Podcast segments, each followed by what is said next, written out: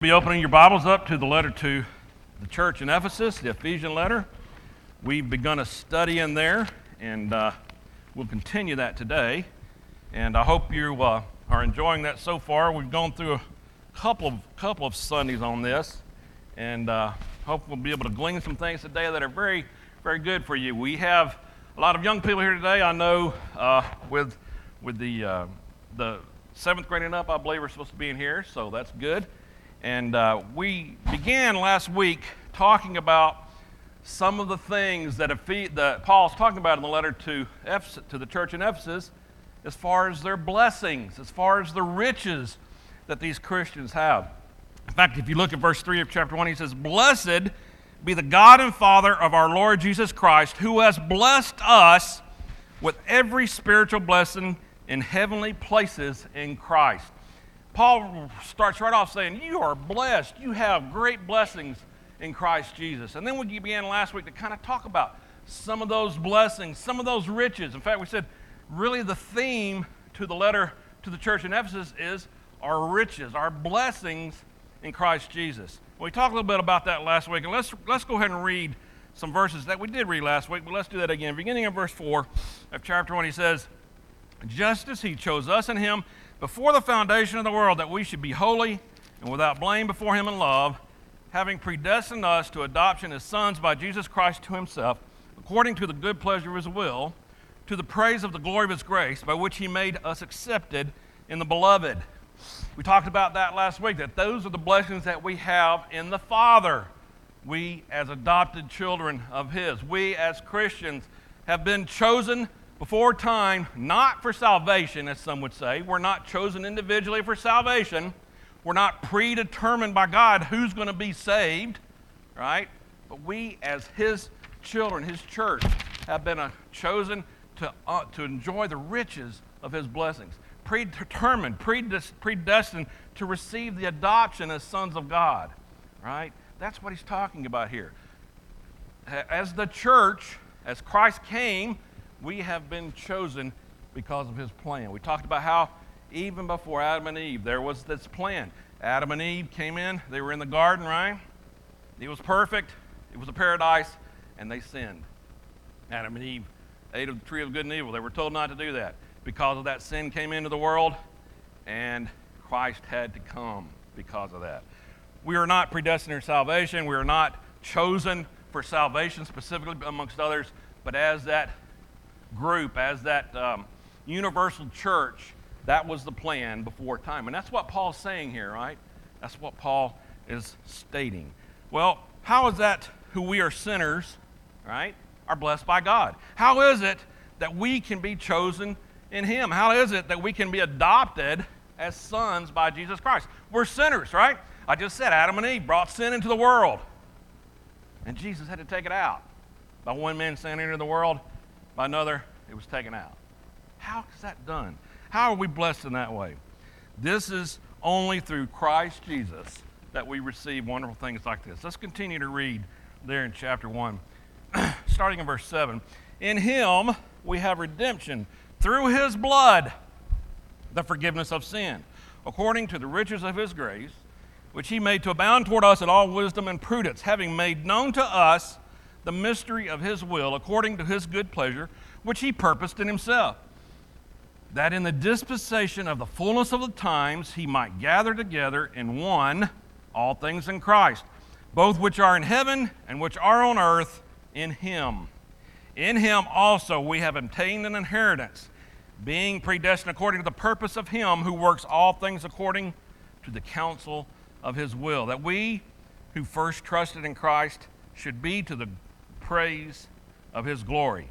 In him you also trusted, after you heard the word of the truth, the gospel of your salvation, in whom also, having believed, you were sealed with the Holy Spirit of promise, who is the guarantee of our inheritance until the redemption of the purchased possession to the praise of his glory. Paul, Paul can wax pretty eloquent, can he? I mean, those are some very poetic verses, right? But what he's saying is we have great blessings. We have been blessed. Who? How? Why? What? In Him. How many times do you see that phrase in there? In Him, in Christ, through Christ Jesus. He says it over and over. That, that's just 14 verses. And we've already heard that phrase several times, right? Amazing stuff. Well, we're talking about the theme of Ephesians being the blessings we have, the riches we have in Christ Jesus. And what is one of those? What is one of those great blessings that we have? Well, let's turn over to Romans chapter 7 for a minute. And we will, we will bounce around in verses here a little bit. So have your Bibles open and uh, be ready to look some verses with me. Romans chapter 7. And let's, uh, let's begin in verse 13. Romans 7 13, he says, Has then what is good become death to me? Certainly not. But sin, that it might appear sin, was producing death in me through what is good, so that sin, through the commandment, might become exceedingly sinful. For we know that the law is spiritual, but I am carnal, sold under sin. Wow. So Paul's saying, we are sinners. We can't help it. We're sold under sin. It's prevalent in the flesh. Turn over Galatians chapter 3. Let's see what Paul says there. Galatians 3. And let's begin in verse 10. For as many as are the works of the law are under the curse, for it is written, Cursed is everyone who does not continue in all things which are written in the book of the law to do them. But that no man is justified by the law on the sight of God is evident, for the just shall live by faith. Yet the law is not of faith, but the man who does them shall live by them. Christ has redeemed us from the curse of the law, having become a curse for us. For it is written, Cursed is everyone who hangs on a tree, that the blessing of Abraham might come upon the Gentiles in Christ Jesus, that we might receive the promise of the Spirit through faith. You see, we, we are bound to sin. We are carnal. We are in the flesh. We're not perfect. We're not complete except in Him through Christ Jesus. Turn over to John chapter 8. Let's read a couple of verses from there. John chapter 8. and begin in verse uh, 34. John chapter 8, 34. Jesus answered them, Most assuredly I say to you, whoever commits sin is a slave of sin. And a slave does not abide in the house forever, but a son abides forever. Therefore, if the Son makes you free, you shall be free indeed. You see, sin cannot be in the house of God. Sinners cannot abide there. The Son can. Interesting how Paul relates that in that first chapter there that we become adopted sons of God. And we're going to expand on that in a minute. But the first blessing we have is what? Redemption through Christ's blood. What does that mean exactly? What, what does redemption mean? Well, you might say it's a, re, it's a releasing affected by a payment, a ransom given for us that we might be released, right? Someone's captive, someone's a slave, someone pays for their release to be free. That's what we're talking about here. By his death at the cross, Jesus paid that price to deliver us from that bondage of sin. And for that, he deserves praise. We now see how God can carry out his choice to have a people who are holy and without blame, right? Even though we're sinners, adopted as sons unto him, when all he had to work with were sinners, right? Through the death of Jesus and the shedding of his blood, God was just to redeem us. Let's turn over to, I want, to, I want to see something about the days of old, about the Israelites. Turn over to Isaiah chapter 59. I want to read a couple verses from there.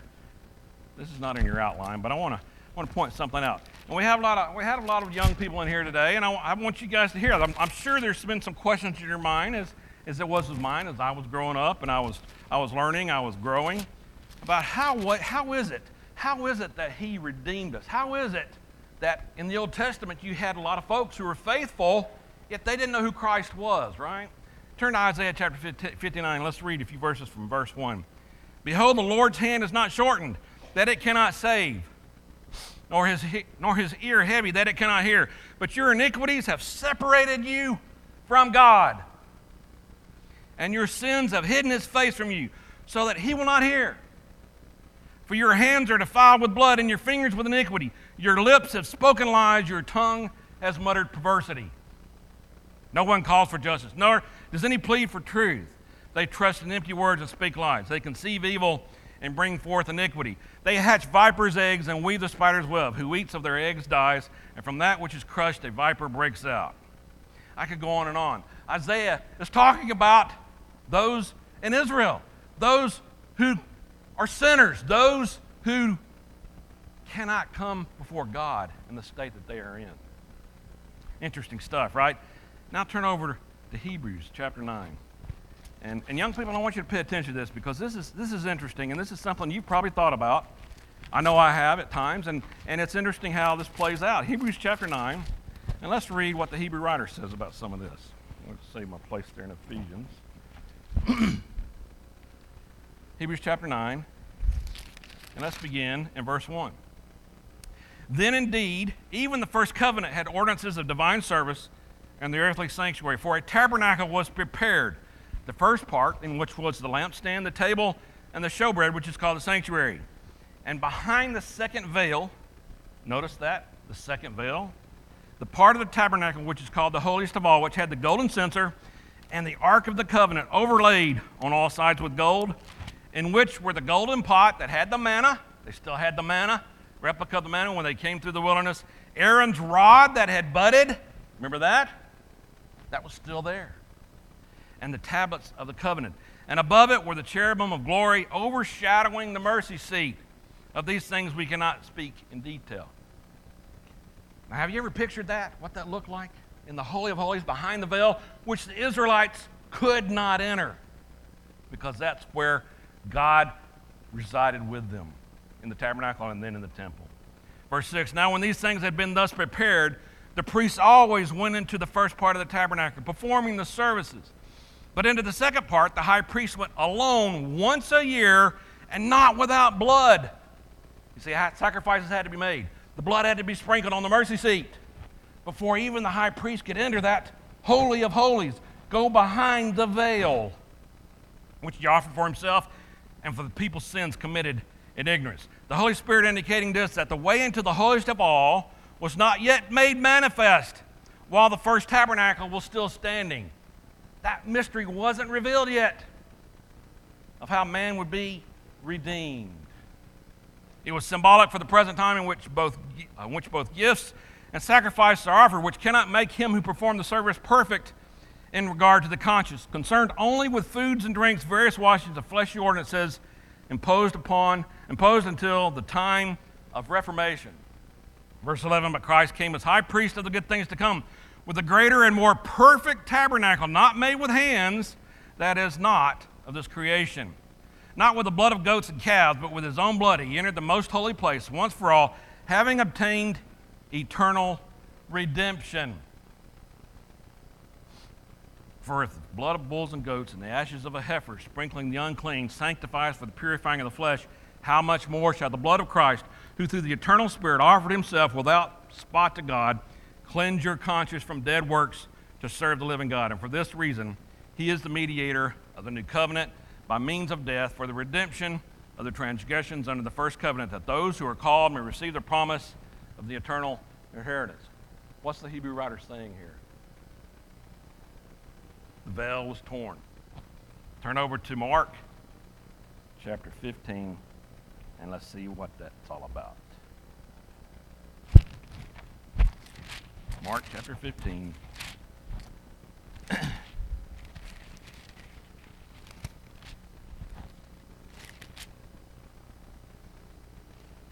Beginning in verse 33. Young people, pay attention to this. This is going to help to explain it all. Now, when the sixth hour had come, there was darkness over the whole land until the ninth hour. And at the ninth hour, Jesus cried out with a loud voice, saying, Eloi, Eloi, lama sabachthani, which is translated, My God, my God, why have you forsaken me? And some of those who stood by, when they heard that, said, Look, he is calling for Elijah. And then someone ran and filled a sponge full of sour wine, put it on a reed, and offered it to him to drink, saying, Let him alone. Let us see if Elijah will come to take him down. And Jesus cried out with a loud voice and breathed his last. He died. And then what happens? Then the veil of the temple was torn in two. And it's interesting that Matthew and Luke don't mention this, but from top to bottom. So when the centurion who stood opposite him saw that he cried out like this and breathed his last, he said, Truly this man was a son of God. All right, what does that mean? Have you, have you studied the, the details of the temple? Does anyone know how high the veil was? Not sure we know fully, but it was probably at least 30 feet or so, right? I understand that in the temple at least. It was probably about four inches thick. And miraculously, when Jesus died, it was torn top to bottom. What, what's that mean? Why? Who cares?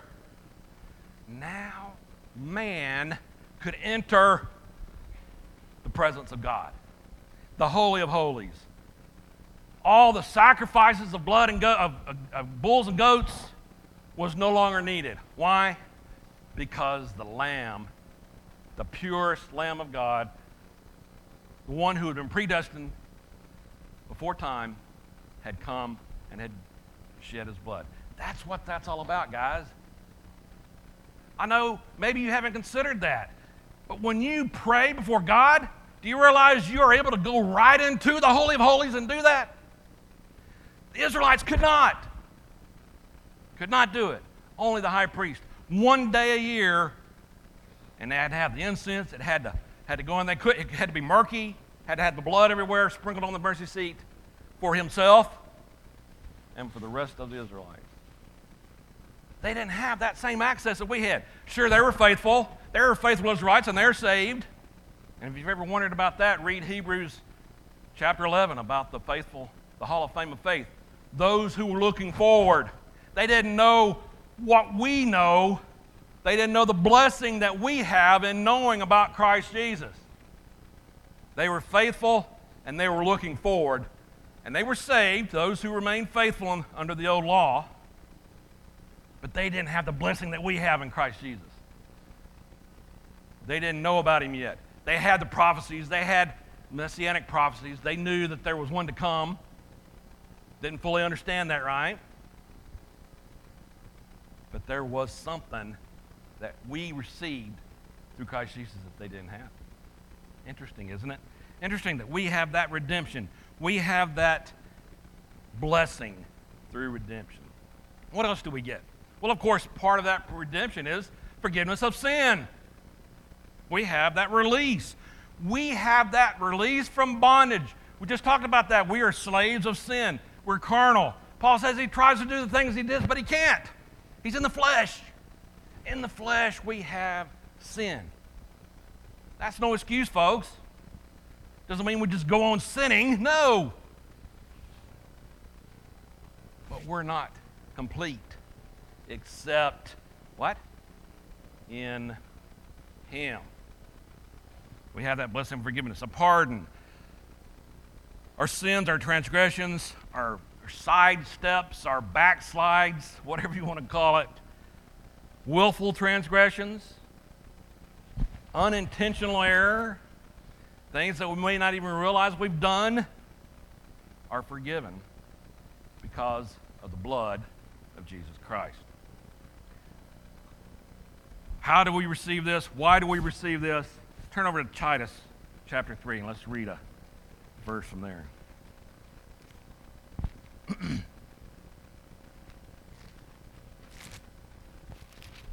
Titus chapter 3, and let's just begin in verse 1.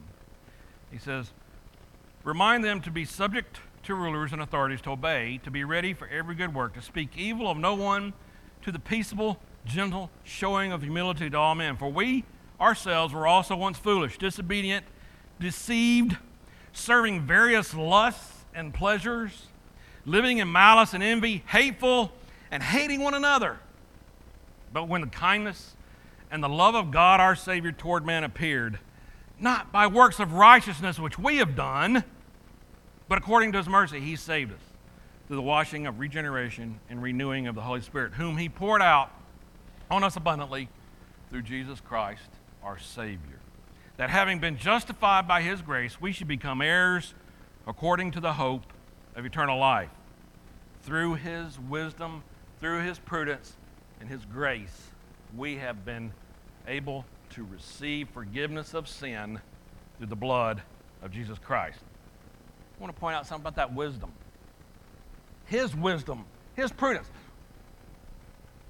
We can't necessarily understand that, right? We can't know why. Why did he plan it this way? Why, why was this done? Of course, we know about his great love for us, right? And that's all we really need to know. But because of his wisdom, because of his prudence, he has provided us his grace. Romans 11, turn over there. Let's read something from there. Romans 11.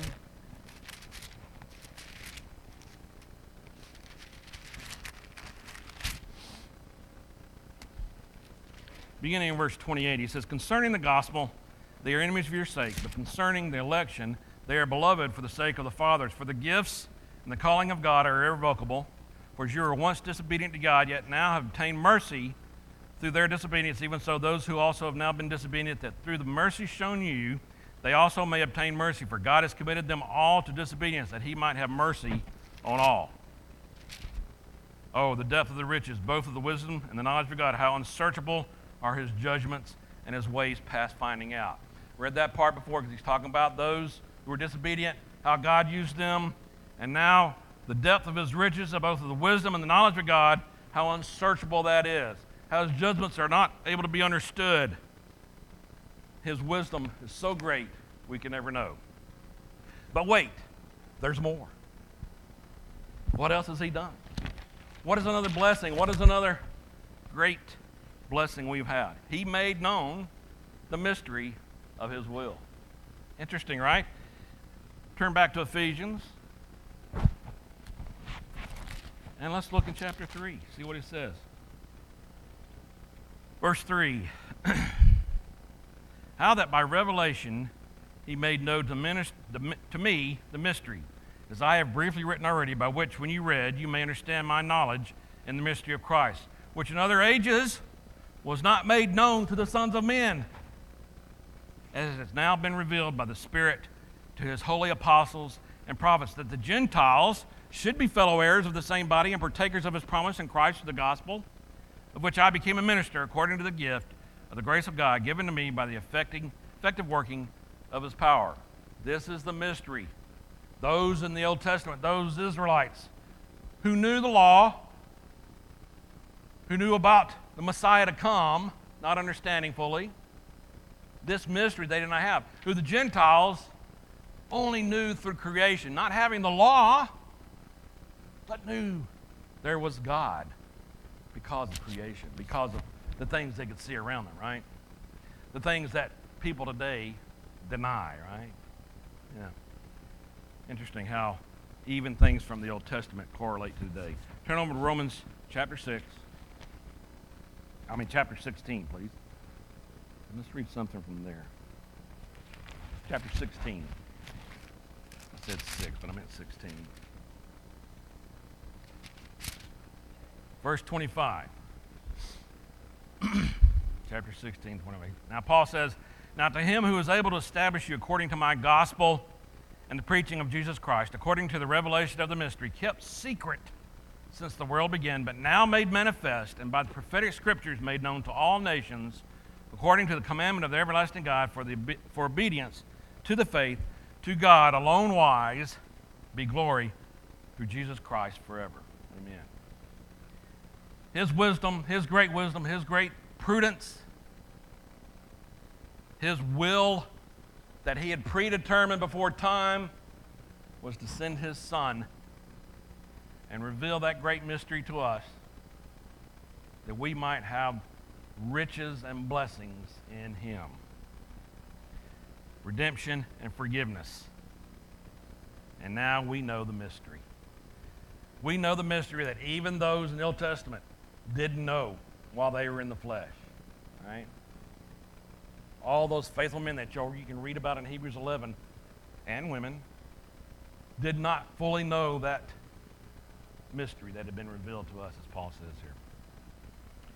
The will of God that's now revealed pertains to what God had planned to accomplish in Jesus Christ. Turn over to Galatians 4.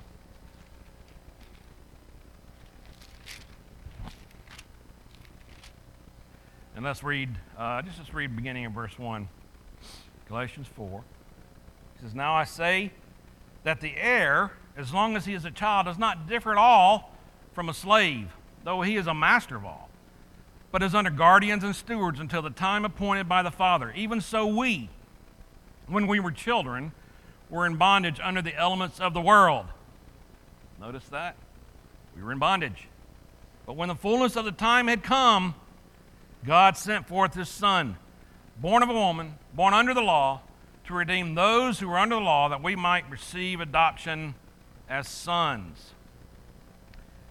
God's plan was to be carried out in the fullness of time, right? At the appropriate time. Through his wisdom and prudence and his grace, he determined to be. When was that? Well, of course, we read about it in the New Testament, right? The Lord was crucified, then he ascended. The church established here on earth the day of Pentecost. And from that day forward, you might say, has been the fullness of times. Up until that time, they didn't know the mystery. It's still a mystery to them. Now it's been revealed to us in the fullness of times. God's plan was to gather together in one all things Christ. What's that mean? Not just the Jews, Gentiles too. Turn over to Ephesians chapter 2 there. Let's read a little verse there. Uh, beginning of verse 14. He says, For he himself is our peace, who has made both one and has broken down the middle wall of separation, having abolished in his flesh the enmity, that is, the law of commandments contained in ordinances, so as to create in himself one new man from the two, thus making peace, and that he might reconcile them both to God in one body through the cross, thereby putting to death the enmity. And he came and preached peace to you who are far off and to those who were near. For through him we both have access by one Spirit to the Father. You see, when that veil was torn, it wasn't just for the Israelites, it wasn't just for the Jews, it was for all mankind, Jews and Gentiles alike. I don't know if anybody in here has a Jewish ancestry. I would bet to say that probably, I'll say 99.99% are Gentiles in here, right? Maybe, maybe one or two of you have some. I don't, you may have more than I thought. Up north, I think that would be different. But aren't you glad we were included? We get to know the mystery that the Israelites didn't know. You ever thought about that? That's an awesome thing, isn't it? Awesome thing. The ultimate consequence of this reconciliation is that we might be presented what? As Gentiles, who the Jews despised, thought they were unclean. Yet we get to be presented holy and blameless through Christ Jesus. That's a wonderful blessing. That's one of those riches that we have in Him. We get to go in the Holy of Holies before God as Gentiles as people of the world in the flesh and speak right to Him. We can talk right to Him, the creator of the universe. I know I'm getting a little excited, but that's awesome to think about, right? That's a wonderful thing. And the world despises it. I want you to pay attention to that. The world despises that. They think we're stupid. We can talk to God. That should be something you think about every day. The fact that you can actually talk to God and He'll hear you. Do you do that? I hope you do. What is the final thing that we get through the Son, that last blessing? Well, he says we have obtained an inheritance. In ASV, you might see that where it says it's he made we're made a heritage, but the context says we we are receiving an inheritance as adopted sons of God. Does the slave get the inheritance? No. It's the son who gets the inheritance, right? We received an inheritance. What are we talking about here? well, in the New Testament, it's said that it's our, something that's ours or intended for us, right? An inheritance that we've received as adopted sons of God. And he's making similarities to what we talked about in Colossians also, but he speaks of how we are here, we are heirs. It's been predetermined before time that those who he adopted would receive the inheritance, right? This is another blessing. We have the final result's going to be that we have this inheritance the, that we should be uh, glorifying God. And, and it's kind of hard to maybe that's not making a lot of sense, but turn, turn over to uh, Colossians 1. We talked about this um, when we studied Colossians, but look, turn over there real quick. Let's just see what he says there.